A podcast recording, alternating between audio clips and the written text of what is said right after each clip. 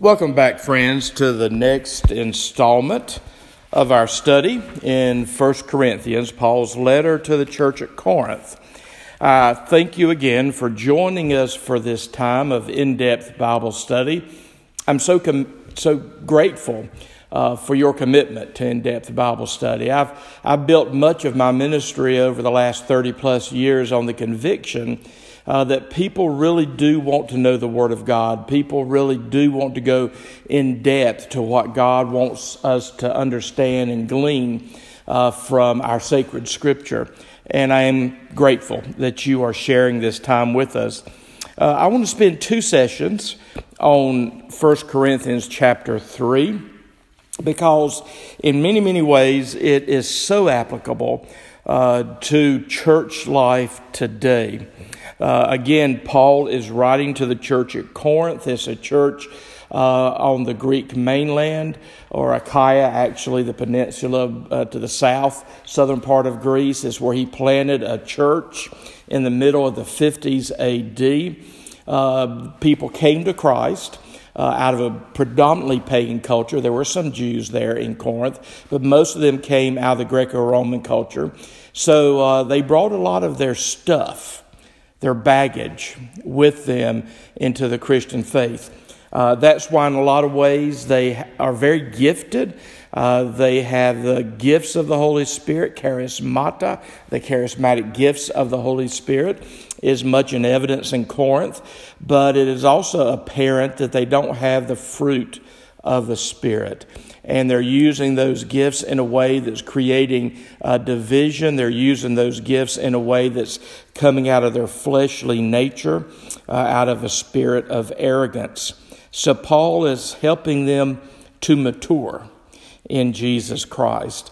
And we see a lot here in chapter 3. We really do in all of 1 Corinthians, but here in chapter 3, we see a lot that's very applicable uh, to church life today. And we see some some important words of caution uh, to Christians in this era.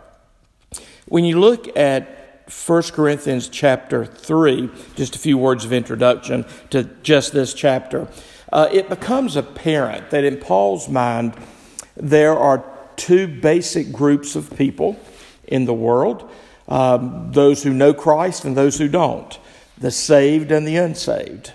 But when you look at 1 Corinthians chapter 3 and other places in the New Testament, it is clear that those who know Christ, those who uh, are among the saved, can also be divided into two categories.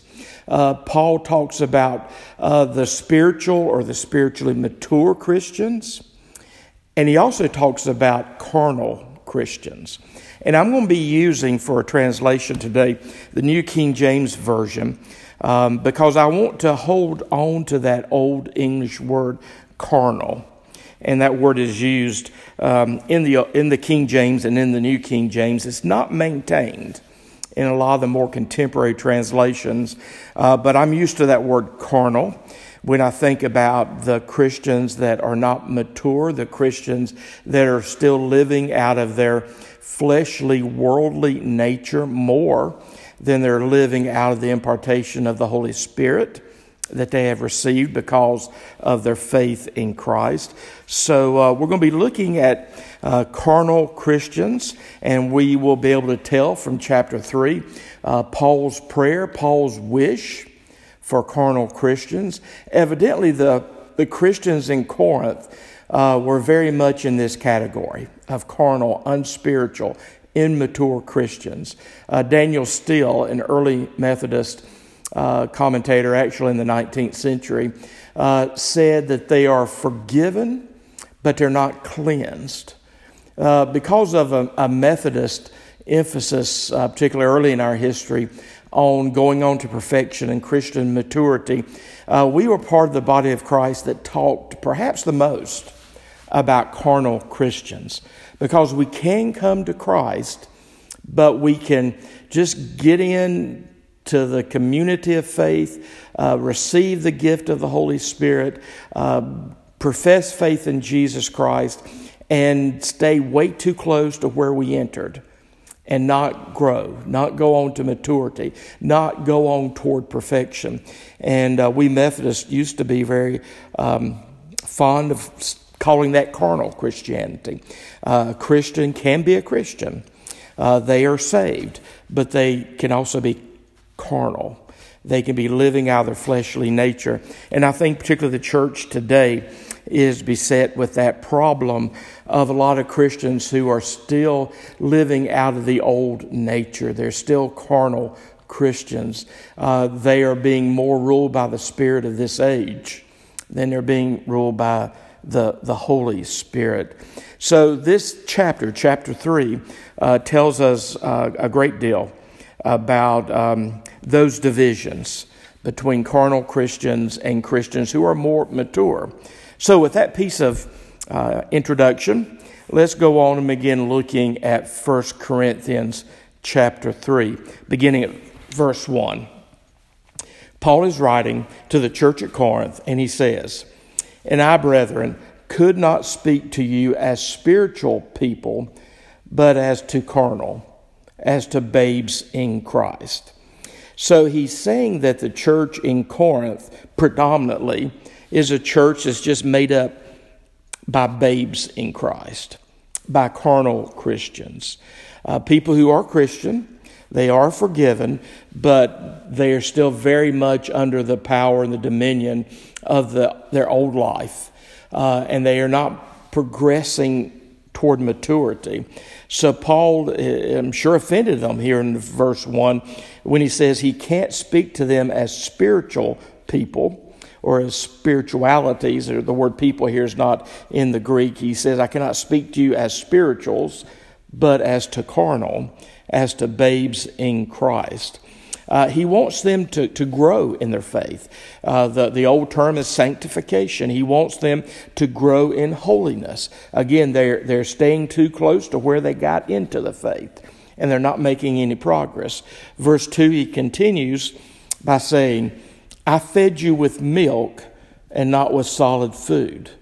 For until now you were not able to receive it, and even now you are still not able. So he's talking about the Word of God, Christian doctrine, Christian convictions. Uh, here he's, he's referring to the Word of God, both the written Word, which for him would be the Old Testament Hebrew Bible, and the, the Word, capital W, the living Word, Jesus, the presence of God in our midst. In the Bible, the Word of God uh, here, uh, like First Peter, is referred to as milk uh, is referred to as bread by Jesus in Matthew 4. It's referred to as meat. Uh, in Hebrews chapter 5, uh, in, in that great long psalm, uh, in the Psalter, Psalm 119, that extols the value, the benefits of the Word of God. The Word is even referred to as honey. So, in so many ways, the Word of God nourishes us, nurtures us. And Paul is saying here that, that he, he, he, can't, he can't feed them with solid food. He's just able to give them the very basic milk as a mother would feed an infant. So he wants them to, to feed more on the Word of God, to get to the place where they're able to receive the solid food that the Word of God can become. Again, I commend you for your in depth study of the New Testament, your in depth study of the Bible and Christian doctrine. You are, you are partaking of more solid food as you go in depth. But he's saying to the church at Corinth here that he, he has not been able to give them a solid food of the Word of God, and they're not able to receive it. And even right now, as he writes to them, they're not able to receive it. He says in verse 3 For you are still carnal. There's that word, uh, sarkikos. It means fleshly. They are living out of their old nature. Uh, you know, I've always said, I wish that when we came to Christ, there was a delete button on us, that we could get rid of our baggage, we could get rid of the stuff, uh, we could get rid of all that that belongs to our fleshly, earthly nature, and just really grow in the spirit. But sometimes we're so bound to uh, our natural state. Uh, and what we're aiming for is to get above our natural state, the supernatural, to grow in the realm of the spirit. Uh, there, there is the possibility, according to Paul, and I believe it also, to be a Christian, but to be a carnal Christian. And you know, you can see so much evidence of carnal Christianity uh, in the Christian community. Uh, people are Christian, but they're trying to live their life according to the values, the strategies, the paradigms, uh, the procedures of the world around them. They're living their life not with their spiritual weapons but they're living their life with the weapons of this world. They are not growing in the attitudes that, that, are, that are connected with the mind of Christ. They are still being um, controlled by the attitudes and the ways of this world. Uh, so there is such a thing as carnal Christianity. Uh, for all of us, we should be, to use old Methodist language, going on to perfection. We should be constantly growing in holiness of heart and holiness of life and uh, moving further and further away from uh, our carnal nature. But some people just stay very close to where they get into the kingdom of God and they don't seem to have any desire to progress. That's the picture that Paul is painting of the church in Corinth. They're a church that's been forgiven they have entered new life in Christ, but that new life in Christ is not being allowed to prevail. The mind of Christ in them is not being allowed to prevail. And he says here in verse 3 of chapter 3 you are still carnal, you're still fleshly. He goes on in verse 3 For where there are envy, strife, and divisions among you, you are not carnal, are you not carnal and behaving like mere men? So he's illustrating what he means by carnal Christians. They're the people who live with envy, strife, and divisions. Um, in some ways, they're being childish. Uh, they're infants, babes in Christ. Uh, they like to disagree. They love to disagree. And to use an old mountain term, they like to fuss with each other. I grew up hearing a lot of about people who fussed and children who fussed with each other. I'll admit it's not a word I use a lot today. If you look at the roots of the word fuss, it is an old Anglo Irish word. Uh, that's why it, it, it was maintaining the mountains of West North Carolina, where my families came from. And it means to just be agitated and always in an argumentative state. Uh, it came from the early 1700s uh, from Anglo Irish people. So to be carnal means that you are given to envy, strife, divisions, dissensions. You're given to. Um, fussing with each other. And in the body of Christ, you see that. You see people who are propelled more the, by their preferences than they're being propelled by uh, the Holy Spirit. They're being propelled more by what they want and their agendas than what God wants. It is obvious that the body of Christ, and Paul is talking about the body of Christ here in uh, 1 Corinthians uh, 3, it's obvious that the body of Christ should be full of the fruit of the Spirit, should be filled with holiness be filled with generous giving people. Uh, be a body that's full of good works, works of charity. Uh, be a body that's filled with people who are given to the praise of God, and a, a body, a community that's winning others to Jesus Christ by their words and by their lifestyle. They have a faith that is contagious. That's what Christian maturity looks like for the body of Christ. That's what Christian maturity looks like for each one of us as individuals. But obviously, in the church in Corinth, Paul is saying they're still carnal. They're just not progressing far beyond where they got into the faith. That ha- they haven't moved far beyond that stage from when they first believed. So they're acting as mere men, mere women, natural people. Um, they're not living out of the fullness of the Spirit that's being offered to them through that indwelling Spirit in them. Verse 4, he's going on to continue showing them what it looks like to live as carnal Christians. He says, For when one says, I am of Paul, and another, I am of Apollos, are you not carnal? again, these divisions, uh, these desires to attach themselves to one particular preacher and do that in such a way that causes them to um, criticize other preachers, to think that people in the body of Christ are not cooperating with each other in the cause, but they're competing. And that's why you've already heard him talk about the parties. Uh, the cliques that are existing there in Corinth. Uh, there's some who say, I'm of Paul. There's some who say, I am of Apollos.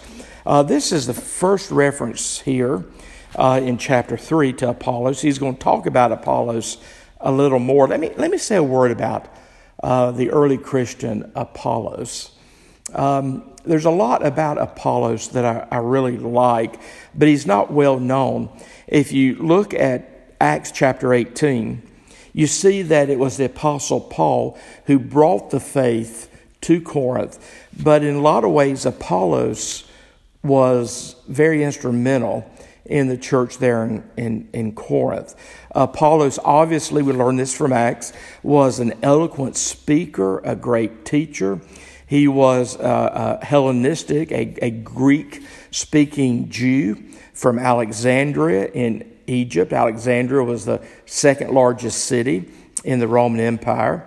Uh, in Acts, we see that Apollos uh, had an enthusiastic spirit, and what he taught he taught with great accuracy and precision. Uh, he preached boldly in the synagogues among the Jewish people, and the people who listened to his preaching, who listened to his teaching, uh, were greatly benefited. Um, he refuted uh, much of the Jewish community with his powerful arguments, where he used scripture to explain that Jesus is the, the Messiah. Jesus is the Christ, the one that they've been looking for for, for centuries. Um, but we also learn in uh, Acts chapter 18 that he didn't know about the fullness of the Holy Spirit. What he knew was right, he just didn't know enough.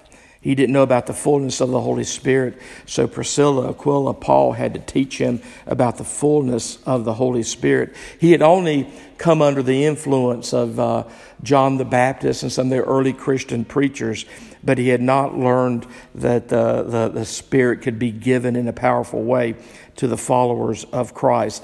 Paul nowhere criticizes Apollos. But here in verse 4, he is pointing out that obviously there in Corinth, some people were being attracted to Paul as their teacher. Some were being attracted to Apollos. We're going to see later some were being attracted to Peter. And there's something in human nature, the carnal man, the carnal woman, that causes us to want to uh, attach ourselves to celebrities.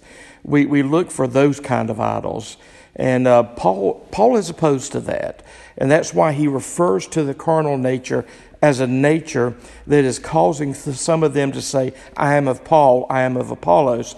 Then in verse 5, he explains the way we should look at the different ministries of the different people in the body of Christ. There is diversity of ministry in the body of Christ, but there is um, a unity of purpose. Verse 5, Paul says, Who then is Paul and who is Apollos? But ministers or servants through whom you believed, as the Lord gave to each one. That's one of the reasons, by the way, that John Wesley, the founder of the Methodist movement, believed in itinerating clergy, moving clergy about from place to place, because he said no one preacher of the gospel has all fruit. And if one preacher stays too long with one congregation and that congregation becomes formed too much in the image of that one preacher, that uh, congregation may be out of balance. But the reason we have um, different servants of Christ that Christ raises up, that Christ gifts in the body, is because they all bring something a little different to the ministry. And that's why Paul says here, Who then is Paul? Who is Apollos? But ministers through whom you believed, as the Lord gave to each one. The Lord, uh, the Holy Spirit, in the midst of his people, parcels out the gifts of the Spirit to different people. So uh, we need a, a fullness of the gifts of the Spirit. And that's why we have different servants of Christ ministering out of different uh, gifts of the Holy Spirit. And then he goes on to say something that I found very, very uh, practical as I evaluate ministry in the body of Christ. Verse 6, Paul says, I planted, Apollos watered, but God gave the increase. So then, neither he who plants is anything, nor he who waters, but God who gives the increase. So it takes all of us working together. It takes the Holy Spirit and each one of us uh, working together to bring fullness to the body. Paul says here, he planted, and he did. He planted the church in Corinth. But Apollos watered. Apollos was a great teacher. Apollos helped the people grow in their knowledge of the Word. But even though it was Paul who planted the church, it was Apollos who helped the church to grow. Paul says here in verse 6 But God gave the increase.